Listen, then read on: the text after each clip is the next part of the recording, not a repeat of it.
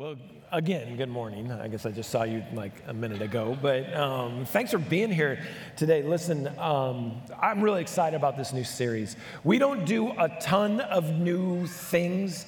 I, I should say, we don't do a ton of things in the Old Testament. It's not because I don't like the Old Testament, it's just that I'm so fascinated by the life of Jesus, and, and I have a tendency to kind of stay in that place. But the more we thought about this series, the more we recognized the fact that, um, you know, there's, there's theophanies all over Scripture. A theophany is essentially a, um, it's a manifestation of God in the Bible that's tangible to, to humanity, right? It's God showing up and God being clear. And so, as we began to think about this, one of the things we recognize is that we're Christians. And so, I mean, we had Easter two weeks ago, right? So, we see the Old Testament through the cross and through the resurrection of Jesus Christ. What that means is that as we look in the Old Testament, every time God shows up, Jesus is showing up as well. And we know that Jesus is present in the Old Testament because he says that he is. And so as we take a look over the next, I think, I think it's eight weeks, I'm not sure how long this series is, we're going to study the Old Testament in order to see Jesus and where he shows up and how he shows up. So I'm really excited about this series, but I want to admonish you to do something. Now, some of you may may not love studying, and I get that, but we are disciples of Jesus Christ. The word disciple means learner. Really, that's that's what it actually means.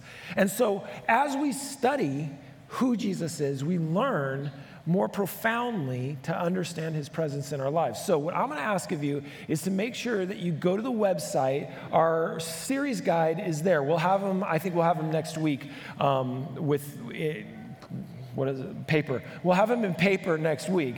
But until then, I'd love you to download the series guide and study along with us because we're taking on some pretty heavy stuff this next eight weeks. And it's going to be, I think it's going to be a pretty incredible journey, but I'm going to need you to follow along. What I don't want is for you to come unprepared to, uh, to hear the word that God is bringing. I want us to be a community, and I've been thinking about this a lot. I want us to be a community that goes so deep into Scripture and so deep into the revelation of God that it is just pouring out of us because we're so drenched and drowning in who God is as expressed through Scripture. It is a revelation of God that is right there for us and for the taking. And so for us not to delve into that is really for us to, you know, it's malpractice for the Christian to not be a studying group of people. And so I think it's important that we do that and that we do that together. And so please, I'm gonna, I'm gonna just say it one more time. Go to the website, download the PDF. It's about 400 words a day with a few questions that you can answer or not, but it gets us back on the same page if we can. So we'd love to have you do that. This, this series is us looking at the Old Testament to see Jesus. And you know what's crazy? Jesus knew he was there right? Maybe that's not crazy, but he actually, as we see in Luke 24 27, it says, Then Jesus took them through the writings of Moses and all of the prophets, explaining from all the scriptures the things concerning himself. So it means that Jesus was showing up and he was explaining to them where he was showing up that it was really important to him that they knew that his showing up in the incarnation, his birth that we celebrate so much uh, in, during our Christmas season was not the first time that, that Jesus showed up. Jesus has been present, and not only has he been present, he has been actually revealing himself in the Old Testament again and again and again. He says it this way in John 5 39. He says, You search the scriptures because you think they give you eternal life, but the scriptures point to me, right? That's why we study the scripture, so that we have, might have that theophany, and we've kind of co opted that word theophany, this revelation of God, and put a Christophany in it, so it's a revelation of Christ even in the Old Testament. I apologize that this is shaking. If you have to close your eyes to watch me so you don't go into a seizure, it's actually really true. Um, so we may be flipping the, the colors here in a bit. But, but, you search the scriptures because you think they give you eternal life. And that's a point of study that we need to understand. We don't study scripture so that we know scripture so well that, of course, you know, scriptures don't save us, but the revelation of God that we see in scripture is what saves us right? And so that's what we have to understand. It's not a question of, of do we know the scriptures well enough that we're okay with God? It's not that. It's if you want to know somebody, you've got to spend time where they are revealing themselves. You got to spend time in the things that they have spent time in so that you understand who they are, and that's really important. Jesus is clear on this, right? So we should read it as if he is there. And he shows up in a lot of different ways. Right? One of the things that we see in the Old Testament is that the Old Testament shows us the need that we have for Jesus. And, and it shows up by the law, quite honestly. By giving us the law, we're beginning to understand our need for a Savior. Paul tells us that the function of the law is to point out sin. We see this in Romans 3, we see it in Romans 4, we see it in Romans 5, we see it in Romans 7 right? The function of the law is to point out sin. Once we recognize that we are sinners and we have all fallen short of the glory of God, we recognize the need for a Savior so much more profoundly. The law never saved anyone. You know that, right? Even when the Ten Commandments were given, they were not meant to be salvation. They were meant to be in a way that we understand God and we live with one another, that we love God and love others. That's what the function of the law is. I think they're changing it. There you go. You guys all just got really dark. It's amazing how bright. That's like a massive flashlight. You're not as beautiful anymore. You're still beautiful, I just can't see you. So I'm just going to assume your beauty from now on. I can't see it in the same way. Thanks for doing that, Jay. I appreciate it. Um, by the way, if anybody wants to, you know, drop, I don't know, $300,000, we can buy a new one. I thought I'd ask. You never know. Um, once we begin to see the need for a Savior, and then we begin to look at the Old Testament and the New Testament. We begin to see that Savior. Then we realize that the Savior has not been hiding. Jesus has not been hiding in Scripture. Jesus has actually been revealing himself in Scripture again and again and again. And in fact, we go from barely seeing him anywhere to seeing him everywhere. We see him in the story of Adam as a type or an antitype of Jesus. We see him in the story of Abraham. We see him in the story of Moses. We begin to see him in all these stories in Scripture where Jesus is revealed, where all of a sudden it's clear he's been there the whole time, right? We, the Old Testament shows us the need for Jesus, probably most profoundly said in the New Testament through Romans 3:20, right? For no one can ever be made right by doing what the law commands. The law simply shows us how sinful we are. These things remind us of a need for Jesus. Not only that, the messianic promises show us that he is coming. Right? In the Old Testament, there are these foretellings that we are going to be receiving a Savior. For example, Isaiah 53, 5 and 6. This, by the way, was written 700 years before Jesus was born. This is what it tells us. He, but he was pierced for our rebellion, crushed for our sins. He was beaten so we could be whole. He was whipped so we could be healed. All of us, like sheep, and you know this text, have strayed away. We have left God's path to follow our own. Yet the Lord laid on him the sins of us all. Now, skeptics have a tendency to contend that perhaps these prophecies were written after Jesus' time on earth. But we know that's not true, right? The Septuagint, which was the Greek translation of the Hebrew Old Testament, was completed sometime between like 200 and 150 BC before Christ. So there's like 200 years where this language and these prophecies were written down and clearly accepted before Jesus showed up. So in the messianic promises, we see a need for Jesus and we see that Jesus is coming. And then all throughout the Old Testament, there are themes that foreshadow Jesus and his particular work. Let's just take one phrase, right? The, the idea of the Passover lamb, or the lamb that atones for the sin of Israel.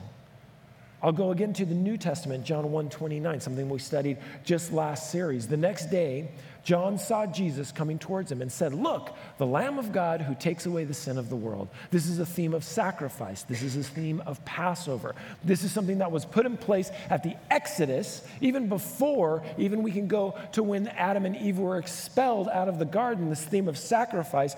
And it is continued all throughout the Old Testament into the New Testament with the realization of what the sacrifice really is as Jesus goes to the cross, which we celebrated and lamented two weeks ago.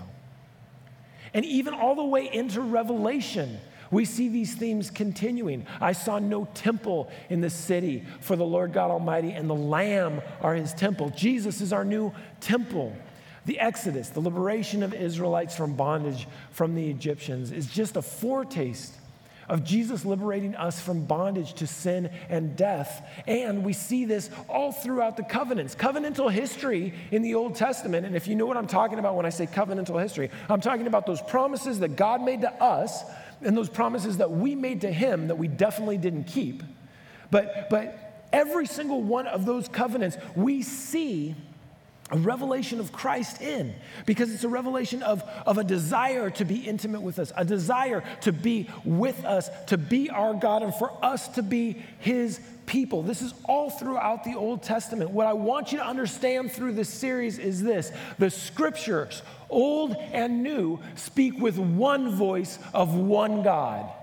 He is the same from creation to the end of time. It is not two different gods, it is not bifurcated right? There's not an Old Testament God and a New Testament God, and sometimes it feels like that. And in fact, I remember studying when I was younger in elementary school, and we'd go to those Old Testament stories and be like, well, this is the God, and he seems like he's full of wrath and he's vengeful, right? Like he's okaying genocide for his people.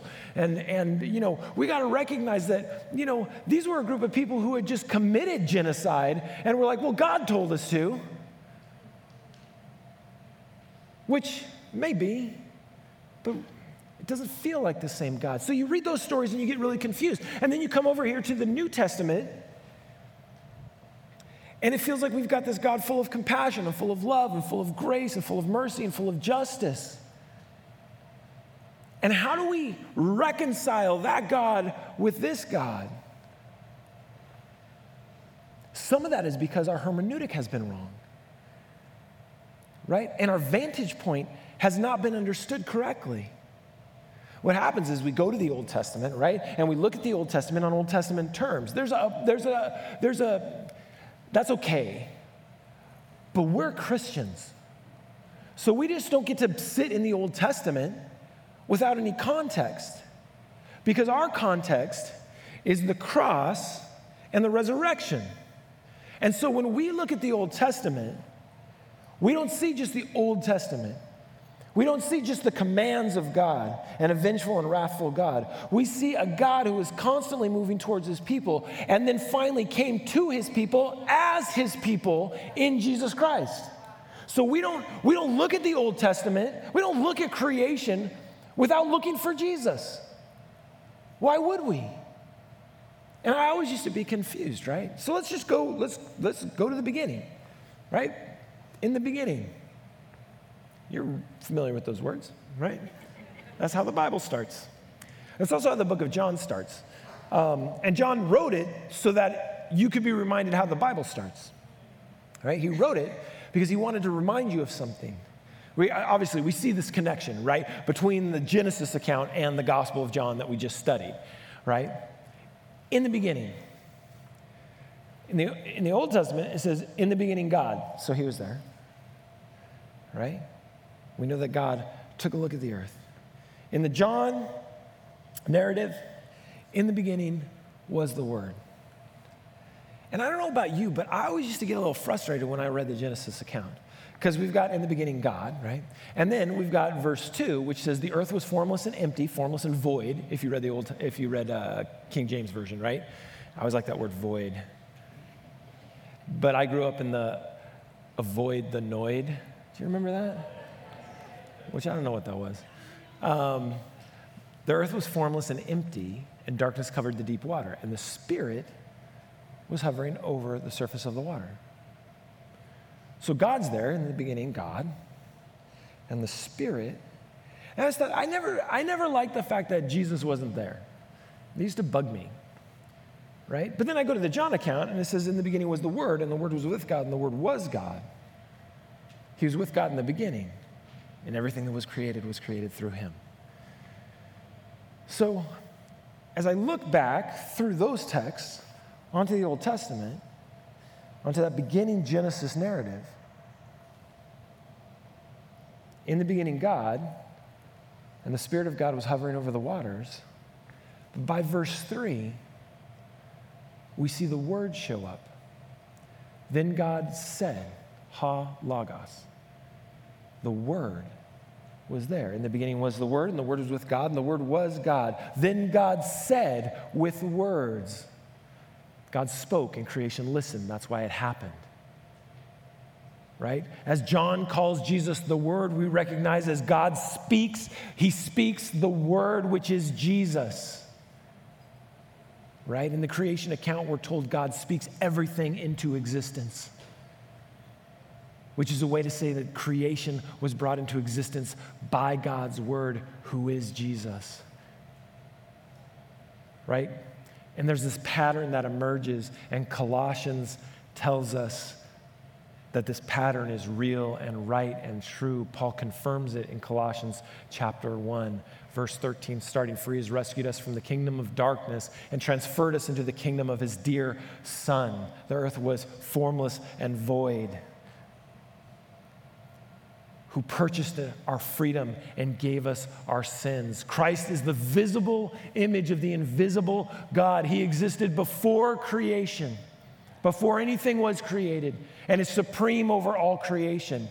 For through him, his word, God created everything in the heavenly realms and on earth.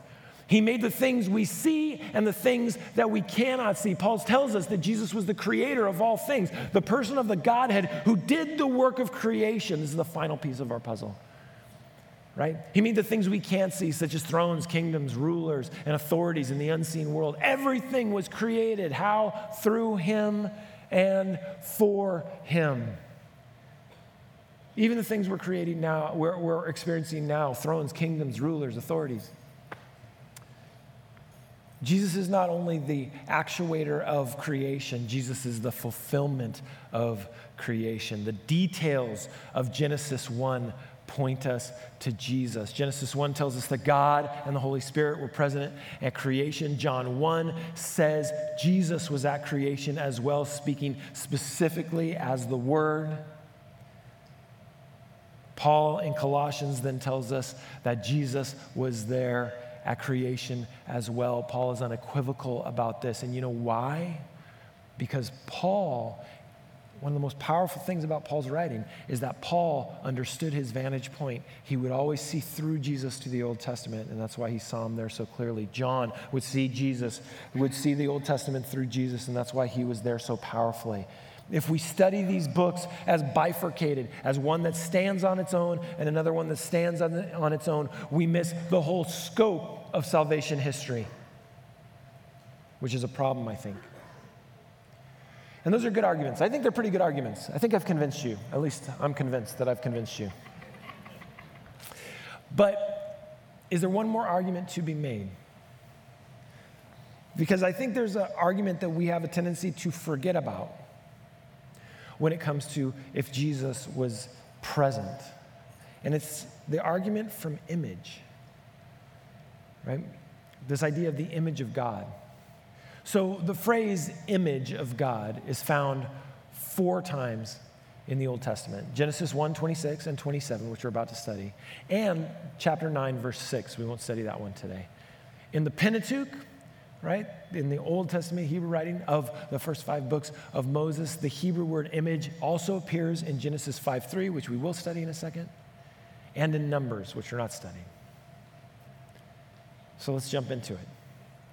Then God said, let us make human beings in our image to be like us. Now, this has tons of implications, right? And it has tons of implications for the fall in Genesis 3, which we're not studying today.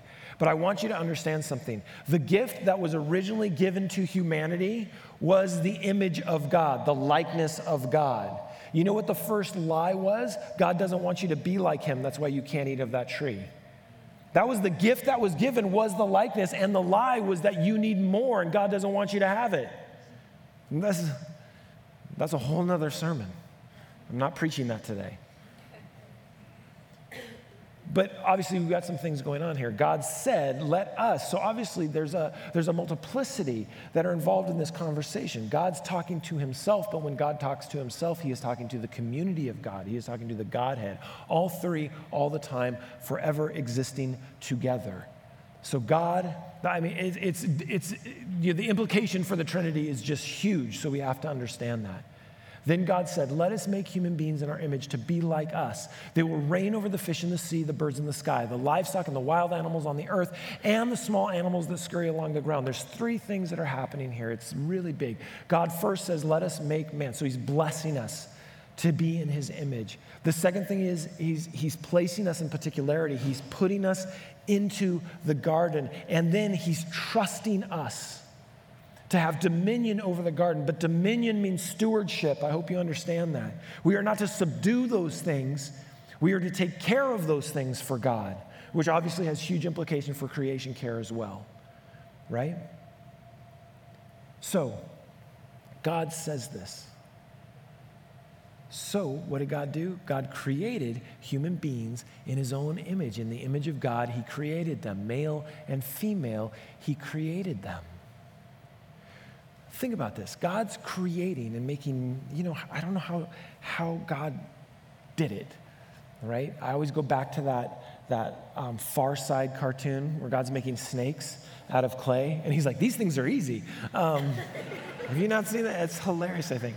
Um, I don't know that that's how it happened. I don't think so, but I do know this. When he got to man, when he got to humankind, and when we say man, we're talking anthropos, humanity. When he got to humanity, he said, hang on a minute. Before we just barrel in and make this thing, before we make this creature, what's going to be different about this creature? What's going to be different about this creature is that this creature is going to have our image. Right? There, so, what's the pattern of that image? Right? Where does that pattern come from? Does it come from God? We don't know what God looks like. Does it come from the Holy Spirit?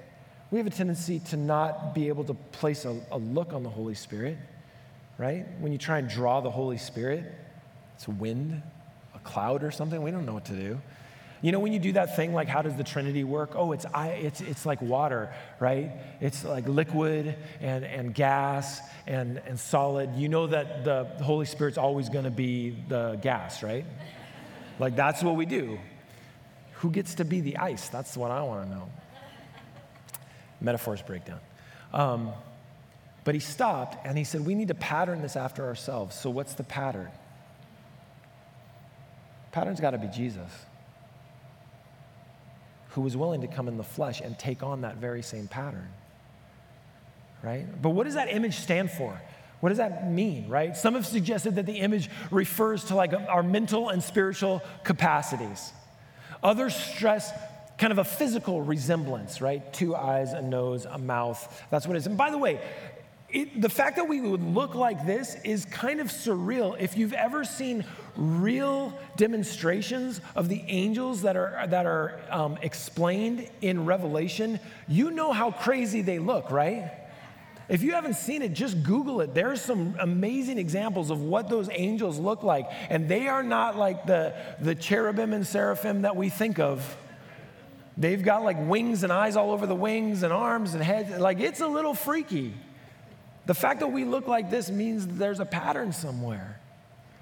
Right? But some people stress that physical resemblance. Still, others connect the image of God to the idea of being God's representatives here on earth.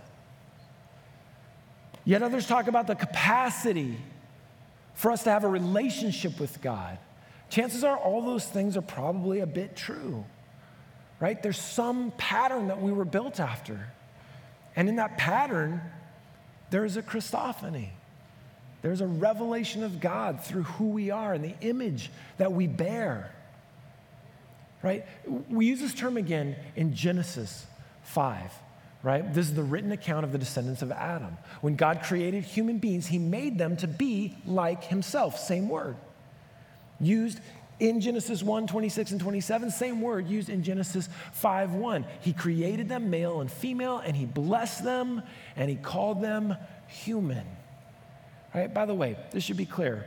There's not hierarchy among the, the genders. You know that, right? We are, we are made and blessed. So we should understand that. When Adam was 130 years old, you read that right, he became the father of a son who was just like him. Same image, in his very image. He named his son Seth.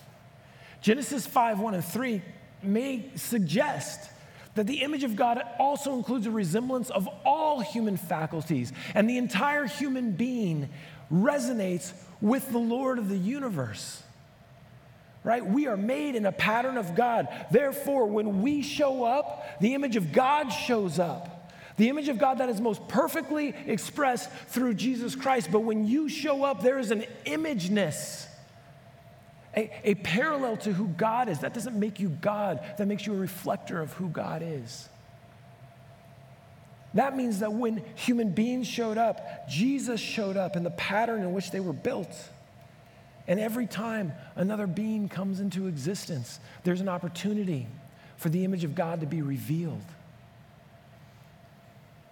right? Uh, Second Corinthians says it this way Satan, who is the God of this world, has blinded the minds of those who don't believe. They're unable to see the glorious light of the good news. They don't understand his message about the glory of Christ, who is the exact likeness of God, the image, the likeness of God, not a copy of a copy of a copy. This is why we go back to creation to see what that pattern was supposed to look like.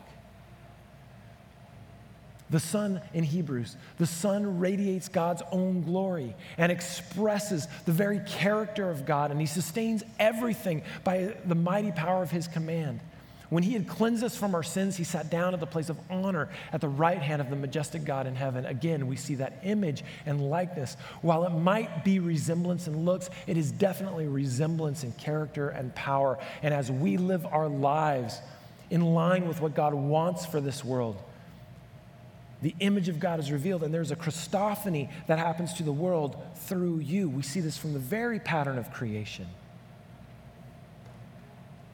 You see, Jesus is present in creation, present in the likeness that we carry of God, and He's present in us. I was, I was preaching at this college, um, one of our colleges um, that that is by one of our churches. I won't tell you what college it was, but. Um, and I, I, got off the stage. I was speaking about something very different than this, and I got off the stage, and um, and the, this old man comes up to me, and like old, not old like me, like old old, um, and and he comes up to me and he says, he, you know, we do the thing that Adventists do, like, oh, do you know so and so? I'm like, yeah, I know so and so. Like, we establish the two degrees of separation, so we're, you know, part of the community. Like, we're in the center of belonging. And he said, I have a question for you. And I said, Yeah, what's that? And he said, um, Jesus didn't exist until he was um, incarnated, until he came to earth. And I was like, That's not a question. And that's not what I was talking about. You heard what I was talking about. Nothing to do with this. And he said, I know, but that's my question to you. Jesus did not exist before he was born. Therefore, he's not really part of the Trinity. And I was like, I'm still failing to hear the question, but uh, oh, okay, I don't think that's true. What about John 1 1? And he was like, Well, he was wrong. oh, okay. Um, and he said, Yeah, just there, there what you know. And I said, Well, then what were we patterned after? What does the image of God mean? Where did that come from? And he had this answer and that answer. And I don't remember. I kind of stopped paying attention. It was, it's a long conversation. And I thought, I, I, I, thought as I left that night, I thought I felt so bad. I mean, I was, you know what I was really excited for? I was excited that this man, who was probably close to his 90s, if not in his 90s, was still working on stuff. Like, good for him. Like, his faith's not settled. He's working on stuff. I think he came to the wrong conclusion, but he's working on it. Good for him you know, God's still doing a work in us. He's still a learner. But what I thought as I walked away is man, to not have the assurance that Jesus has been there from forever, for till forever. To, to not think that Jesus was there at creation as they were creating us. And when they said, What should we make these creatures look like? God looked at his son and went, You're pretty good. I'd like you to be like, I'd like them to be like you. I'd like them to reveal me by the way that they live and the image in which they carry, what they reflect. I want to create a lasting legacy in my image so that the world knows that from creation to revelation, the same God has been reflected in them.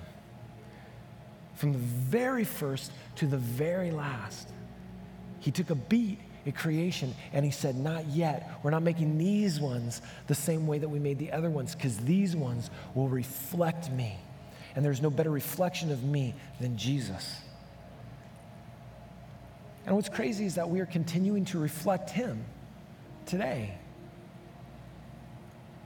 When we lean into things like compassion and mercy and love and belonging and justice and peace, man, those are the things that reveal who God is to the world. And we get a chance to do that in His image and in His likeness. There's a Christophany in you, and there's a Christophany in you. And on a good day, there's a Christophany in me showing the world who Jesus is. We're studying the Old Testament, but these concepts didn't stay in the Old Testament. Do you think God's not showing up anymore? You think he decided to take a break and not be present in the world anymore? That's not true. We wouldn't be here if we thought that. This series is going to be work, just so you know. Because we're going to see where Jesus reveals himself thematically, where he reveals himself personally, where he reveals himself through his type and antitype, people who are like him and people who are definitely not like him. All that's going to be revealed through these next eight weeks. So you got to go along for the journey. You got to study with us because at the end of the day, we want to know who you're reflecting and you want to make sure that the Christophany people see in you is absolutely the image of God. That same God from creation to revelation. Let's bow our heads. Heavenly Father, thank you. Lord, thank you for imbuing us with your image, with your likeness. Both me and my brothers and my sisters, they're all made like you. So, Lord, may we be Christophanies for someone today, someone this week. May we be love. May we be grace. May we be understanding. May we be hope. May we be mercy. May we be justice. May we be belonging so that no one has to suffer the indignity of losing your image. May we reflect you. And Lord, may we see you explode out of the pages of the Old Testament through this series. In your name I pray. Amen. Stand and worship with us one more time.